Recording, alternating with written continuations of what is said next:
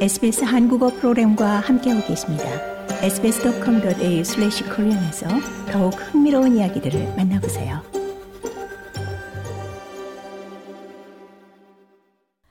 국민당은 향후 2년간 이민자 수를 줄이려는 정부의 계획을 비판하며 이민자 감축이 필수 업종의 인력난을 초래하고 주택 위기를 악화시킬 것이라고 지적했습니다.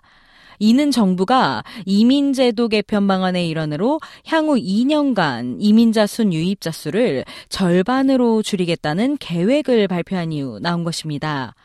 클레어 오닐 연방 내무부 장관은 코로나19로 봉쇄됐던 호주의 국경이 재개방된 후 지난해 이민자 수가 50만 명을 넘어섰다며 이민자 수를 지속 가능한 수준으로 되돌려 놓을 필요가 있다고 말했습니다. 정부는 호주 시민들이 일자리 기회에 우선순위를 갖도록 보장할 것이라며 제안된 개편안을 옹호했습니다. 브리진 맥켄지 국민당 상원의원은 채널 9과의 인터뷰에서 이 개편안이 인력난을 겪고 있는 건설 노동자의 인력 부족을 초래하고 주택 위기를 악화시킬 것이라고 우려했습니다. We're in the middle of a housing crisis right now. You can't find a tradie for love nor money. Uh, we've seen the blowout in costs as a result of that in our infrastructure build, in our congested suburbs and cities. 그는 우리는 지금 주택난의 한가운데서 일할 사람을 구할 수 없는 상황에 처해 있다며 그 결과 인프라 구축 및 인구가 밀집한 교외와 도시에서 비용이 폭등하는 것을 목격했다고 강조했습니다.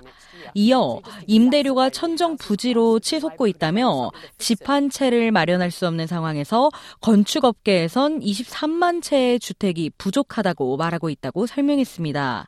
또한 해외에서 인력이 들어오는 것을 더 어렵게 만든다고 해서 모든 사람이 견습 과정에 뛰어들어 내년에 수료를 마치는 일은 없을 것이라며 이 같은 정책은 주택 위기를 더욱 악화시킬 것이라고 주장했습니다.